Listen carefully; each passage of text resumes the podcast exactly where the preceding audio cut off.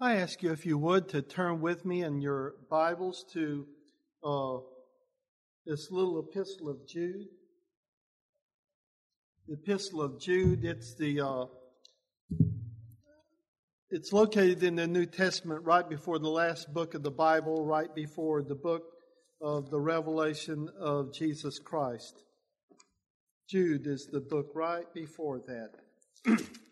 and it says that uh, for Jude chapter 1 in your bulletin, but actually Jude does Jude doesn't have a chapter 1, it just has verses. So let's look at Jude and to get something of a context, I'd like to read uh, well, let me say this. Uh,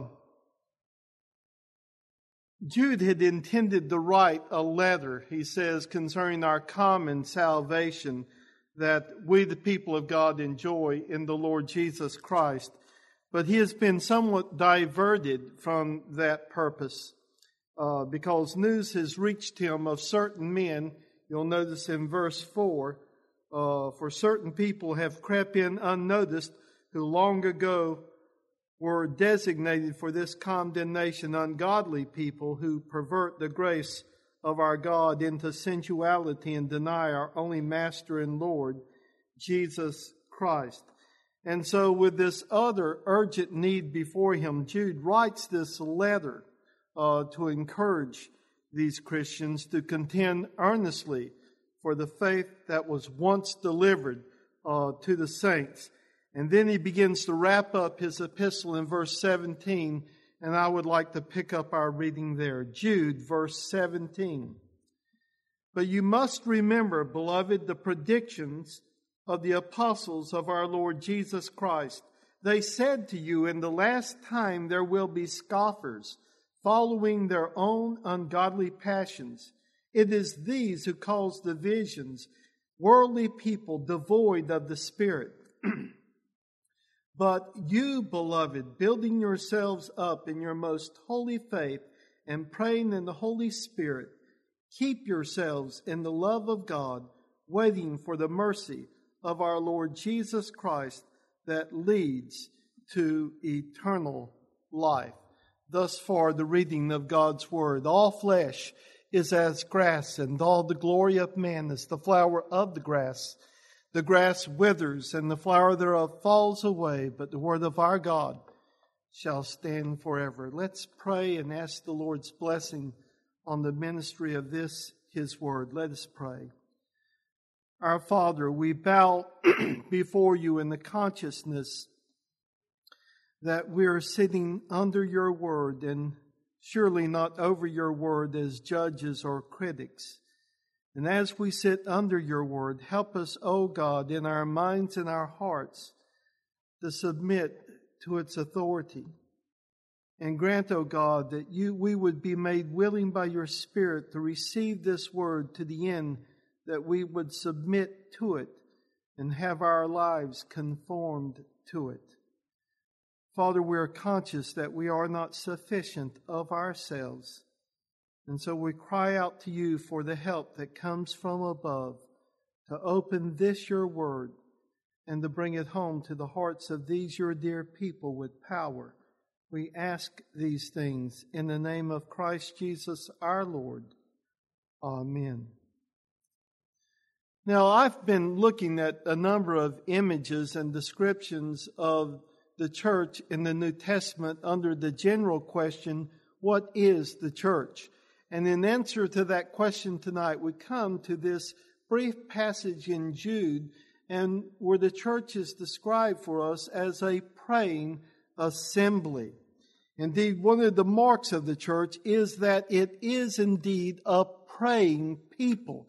And this is something that Jude is seeking to impress upon these Christians to whom he is addressing this letter. And he has told them that these men have crept in unnoticed, who were causing disturbance and division and com- confusion among their ranks.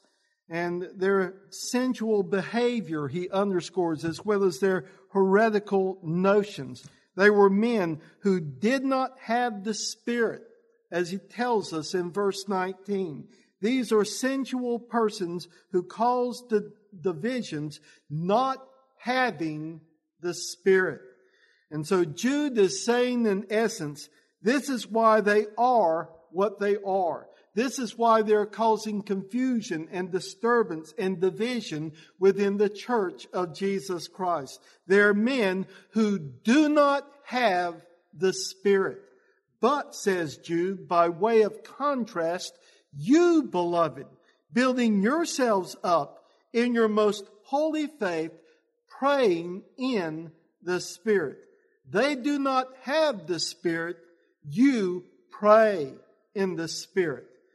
Praying in the Spirit, Jude is telling them, is the principal means by which they're going to build themselves up in their most holy faith. So praying in the Spirit is the principal means, Jude underscores, by which you'll contend for the faith once delivered to all the saints.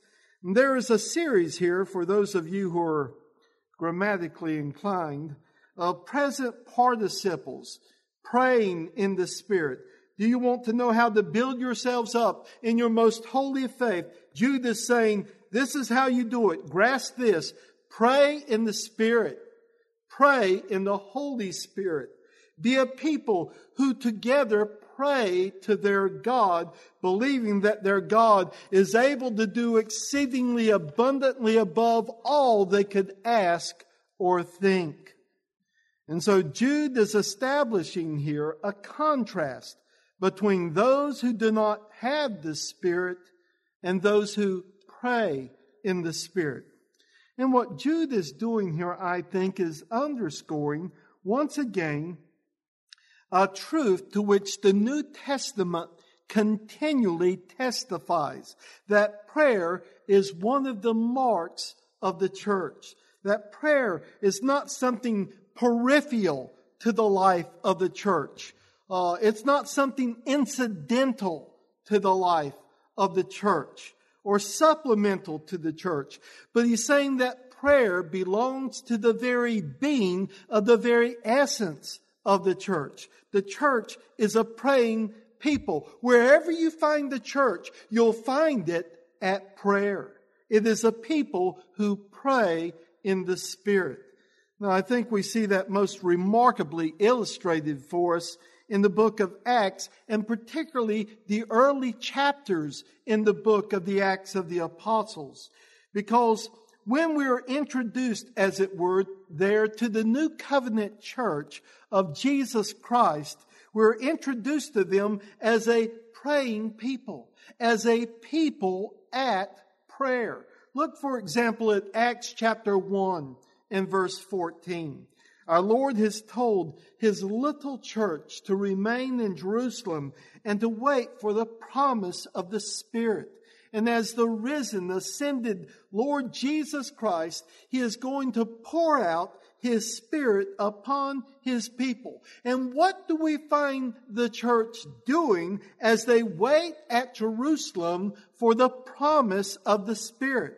Well, we're told in verse 14, these all continued with one accord in prayer and supplication.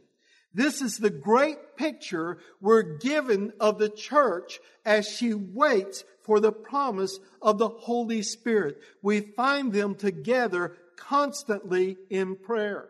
If you turn to chapter 2, of the book of the Acts of the Apostles. Verse 1, you find the same image, the same picture is presented to us. When the day of Pentecost had fully come, they were all with one accord in one place. And Luke has already told us what they were doing when they were together in that one place. They were praying together, corporately, collectively, crying out to God as a body of his people.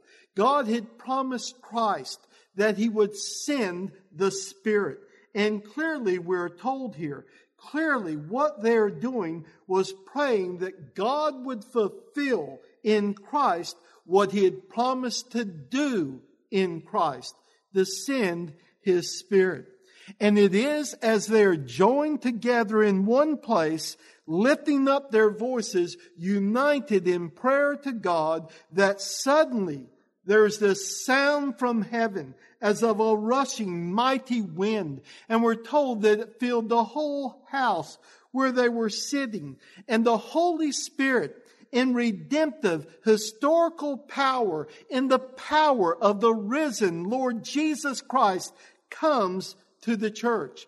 And it comes to the church, yes, sovereignly sent by God, but no less, no less as a response to the prayers of the people of God as together they cried out to God with one heart and with one voice. Lord, you have promised to send your spirit. Send your spirit. So the church is a praying people and it believes in the sovereignty of God because it expresses that sovereignty in prayer. It cries, it pleads, it beseeches, which is why if you look over at chapter 2 in verse 42, you see this great company of people who are converted on the day of Pentecost. They continued steadfastly in the apostles' doctrine and fellowship in the breaking of bread and in prayers, the church was constantly gathering together throughout the days of the week for prayer. And the converts unitedly con- committed themselves, devoted themselves, not as the mood suited them, nor as the occasion, as it were, warranted it, but because the church was gathering for prayer. They gave themselves, they devoted themselves to these occasions set apart unitedly, unitedly and corporately to seek God's face in prayer. So prayer is one of the marks of the church, one of the notae ecclesiae, one of the identifying features of the church of Jesus Christ they're a praying people. And in Acts chapter 4, you see this as it were in practice. Peter and John, they had been released from the custody of the Sanhedrin and they have returned to their own people and they report what has been said to them. So when they heard that, verse 24, they raised their voice to God, we're told, with one accord. And you see the same thing again over in chapter 12 in verse 5. Peter, you'll remember perhaps, was arrested. He was placed in prison, but constant prayer was offered to God for him by the church. So the church was constantly in prayer for him. So Jude says to the believers in this epistle who find themselves confronted by scoffers, ungodly men who had secretly infiltrated their way into the church, Jude says to those believers, pray in the Holy Spirit. If you're going to contend for the faith, then pray in the Spirit. If you're going to see the church rid of these godly infiltrators, then pray in the Holy Spirit. You can do more than pray after you have prayed, said John Bunyan, but you cannot do more than pray until you have prayed. And so I want simply to ask some questions this evening regarding prayer and seek to answer them. First of all, why should the church pray? Why should the church pray? Well, first of all, we see, and it may seem as though that's simply a redundant question, because surely every Christian knows, do they not, that the church is a praying people. But the older I get, I confess this to you, the older I get, the more I realize how all of us need to be reminded of the most basic, elementary, and elemental Christian truths. Why should the church pray? For this reason. Because our God has ordained that by the means of prayer, his promises and purposes will be fulfilled in the life of the church and in the history of this his world. Prayer is the God ordained means by which his promises and his purposes are brought to fruition in our lives individually, in our families, in our congregation, in the church universal, and in the world at large. You know, oftentimes we say, if you people are truly Calvinists, then you believe that God has ordained uh, from the beginning to the very end that which is going to come to pass. Why do you pray? And my answer is always this because God commands it. God commands us to pray. And so, why should God ordain prayer to that end? Well, again, surely for this reason because nothing more than prayer evidences our own helplessness and our own dependence upon God. In prayer, we're saying, we're confessing, you and I, Lord, without you, we can do nothing. Lord, we can't, but you can. That's what we're confessing in prayer. And it is so altogether basic, isn't it? So altogether elementary, but you remember the admonition of the writer to the Hebrews in chapter 5 there and verse 12. For though by this time, he says, you ought to be teachers, you need someone, he says, to teach you again the first principles of the oracles of God. And you have need, you have come to need milk and not solid food. And I have no doubt that applies to me if it does not apply to many of you as well.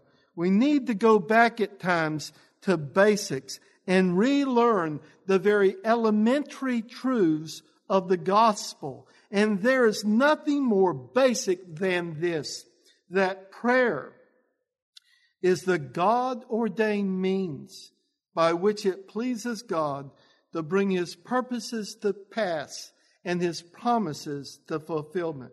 You remember those words in the book of James from which we heard uh, the word of God preached this morning. He says, Yet you do not have because you do not ask. James 4 and verse 2. We look around at the mess that the evangelical church is in today, and uh, we bemoan our weakness and our impotence and our divisiveness. But, dear people, is that impelling us? Indeed, is it compelling us to pray, to cry out to God? Would not the Lord say to us what James said to those people to whom he wrote, You have not because you do not ask. And so here is Jude's antidote, as it were, to the men who were bringing such confusion and division and license into their midst. Pray in the Holy Spirit he says, pray to God, to the God who is able to do exceedingly abundantly above all we could ever imagine. Do you really believe that? Well, we say we do. We say we believe it, but do we really believe it? Why are we to pray? Because God would have us come to Him in the poverty of our other dependence and cry out to Him to respond to our needs as His people. But then the second question we would ask is this How should the church pray? And Jude tells us here, doesn't he? He says, praying in the Holy Spirit. Praying in the Holy Spirit. Now, let me say, first of all, what Jude is not saying. He is not saying that there are two kinds of prayer. That Christian, there is Christian prayer without the Spirit, and that there is Christian prayer in the Spirit. Jude is not saying that. Jude is contrasting two kinds of people here, not two kinds of prayers. And he is contrasting those who do not have the Spirit with those who pray in the Spirit. Through him, that is Jesus Christ, we have access to one God through the Holy Spirit. The Holy Spirit is the one who brings us unto God in our prayers through the merits of our Lord Jesus Christ. Jude, so, so he's not contrasting two different kinds of prayer as if there was a kind of lower level, this lower pedestrian kind of Christian praying, so to speak. And then there's this special, some higher kind of Christian praying that is in the Spirit. The Christian life is in the Spirit. So Jude is rather contrasting two kinds of people. But what Jude is underscoring here is this when he says praying in the Holy Spirit, he's saying prayer is profoundly spiritual. It is a spiritual exercise or activity. Prayer introduces us into the realms of the heavenly and of the eternal. Prayer is that which engages our souls with the living God in His Spirit, if I may put it so. So when we've been praying in the Spirit, we're praying as those who have been bought by the blood of Christ and who have access to God by the ministry of the Holy Spirit, who often with groans too deep for words interprets our prayers and presents them before God the Father. Isn't that what Paul means in the eighth chapter of Romans? In verse 26, where he says, Likewise, the Spirit also helps in our weaknesses, for we do not know what we should pray for as we ought, but the Spirit Himself makes intercession for us with groanings which cannot be uttered. In other words, He presents our unformed cries and utterances before our Father. The Spirit helps us in our weakness. We come in prayer and we say, Lord, I don't know how to pray. And the Spirit is there as our helper and our teacher to take our groans and our cries, those unformed groans and cries are taken by the Spirit and as it were interpreted to the Father. So we're to pray in the Spirit, dependence upon the Spirit for the help and the enabling. We are to pray not as those who imagine that we know exactly how to pray in each and every time and I experience this in the presence of God's people. Sometimes we often don't know how to pray, but we come to prayer knowing that it is the most profound spiritual exercise. We're not simply going through evangelical motions, as it were. We're engaging in the world of the triune God and we are caught up into the life of the Trinity as we pray. For we have the access to the Father by the Son through the Spirit, as Paul tells the Ephesians in chapter 2 and verse 18. So we're being caught up into the life of Him who is able to do exceedingly abundantly above all we could ask or think. Then the third question we need to ask is this. When is the church to pray? When is the church to pray? Well, of course, we're to pray at all times in the Spirit, as the Apostle Paul expresses it in Ephesians 6 and verse 18. We're to pray as individuals. We're to pray as families. But the great emphasis of the early chapters of the book of Acts is that we're to pray, as it were, congregationally corporately, unitedly. We're told in Acts chapter 1 that these all continued with one accord in prayer and supplication. And that's not telling us that they all had different quiet times. Although I, let us never disparage a quiet time, as it were. Would to God that more Christians would indeed carve out more time in their days to seek the Lord. But that's not the emphasis here in the book of the Acts. Now you may ask, where is there a biblical command where it says that outside the Lord's day, the ordained day of God, the Sabbath day, that the church is together? But that is wholly to misunderstand the way by which God guides and directs his people. He guides and directs not only by precepts, but oftentimes by principles and by examples as well. There was no text that said, now the church must meet every day at this specified time, or that church must meet on Wednesday evenings or Thursday evenings or Monday evenings for prayer. No, nowhere in the Bible do we read any such thing. You say, well, why then did the church meet together constantly to pray? It was because they felt the need to do so.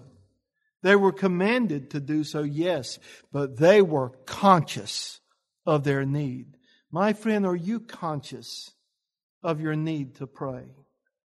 Of your own need to cry out to God on behalf of yourself, on behalf of your family, on behalf of your loved ones and neighbors, on behalf of a godless world? We must feel that need and we're to pray constantly. If we're wise, we will seek out times when it is appropriate and right for the church to gather corporately to seek God. Again, you see that in Acts 2 in verse 42. They continued steadfastly in the apostles' doctrine and fellowship, in the breaking of bread, and in prayers.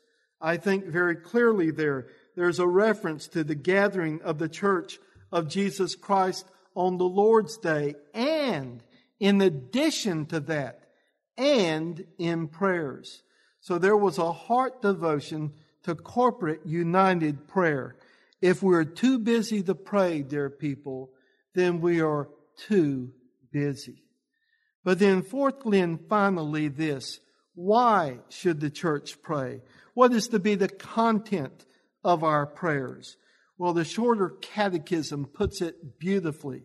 In question and answer 98, it says, Prayer is an offering up of our desires unto God for things agreeable to His will.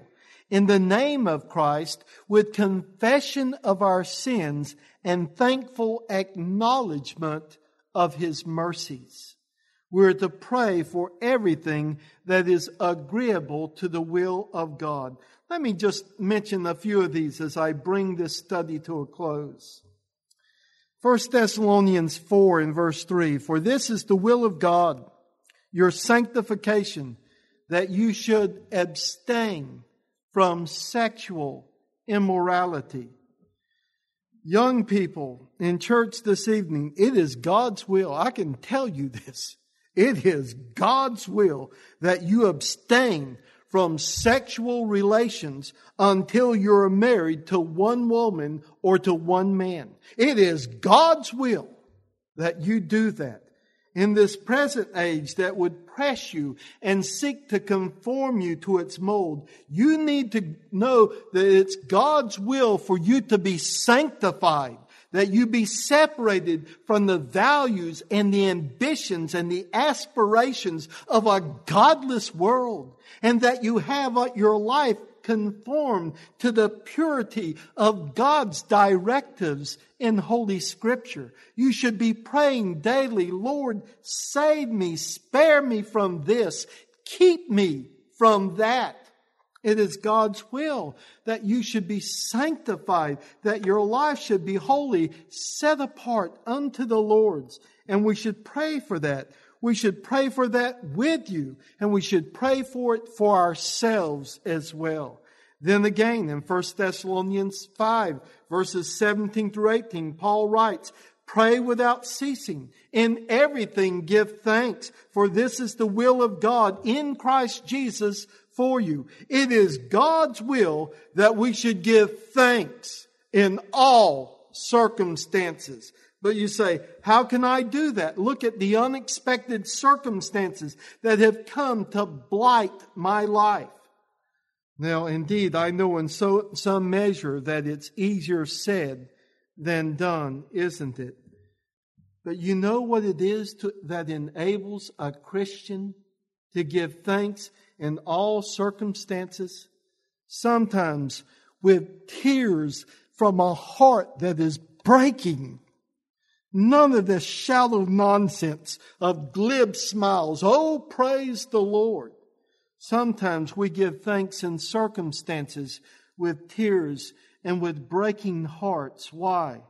Because we know that the God who is ours, who belongs to us in Jesus Christ, He rules the heavens and the earth and he will bend all things for his own glory and for my good. And ultimately, all things will work together for those who love God, for those who are the called according to his purpose. All things, nothing accepted, all things. It's rather breathtaking. And we plant our lives there. It is God's will that we give thanks in all circumstances. Just two other things briefly as I close. Uh, John chapter 6. Listen to these words of Jesus. This is the will of the Father who sent me, that of all he has given me, I should lose nothing, but raise it up in the last day. This is agreeable to God's will, that God will lose nothing and no one whom the Father has given him. We can pray, Lord, save your elect. Save everyone you've given to your Son. Lose not one, Father. Lose not one. Why? It's God's will. And then in the next verse, and here's the fourth, and this is the will of him who sent me, that everyone who sees the Son and believes in him may have everlasting life, and I will raise him up at the last day. And we can pray, Lord, you're not willing that any should perish, but that all should come to repentance. O Lord, save sinners. It is of your mercy to save sinners. For you have willed that all who see the Son and believe in him may have eternal life. And so we're to pray, offering up our desires to God for everything agreeable to His will in the name of Jesus Christ. The church is a praying people. Prayer expresses our utter dependence on the Lord. And prayer reminds us that apart from God, we can do nothing. So prayer is elemental as well as being elementary it is so basic. It is so altogether basic. And so Jude says, You're to contend for the faith. But if you're going to contend for the faith, if you're going to stand against those who do not have the Spirit, then you need to pray in the Spirit. You need to be a praying people. I love what Bunyan said. We can do no more than pray after we've prayed but we can do more, but we cannot do more than pray until we have prayed. The early church set before us an example, and the Holy Spirit is saying, as that example unfolds in the history of the church, it's as though the Holy Spirit is asking us over and over again, do, are you getting the point? Are you getting the point? We're to pray in the Spirit. So the church is a praying people. We do not have, we do not have because we do not ask. May God help us to be more of what we should be. Let's pray.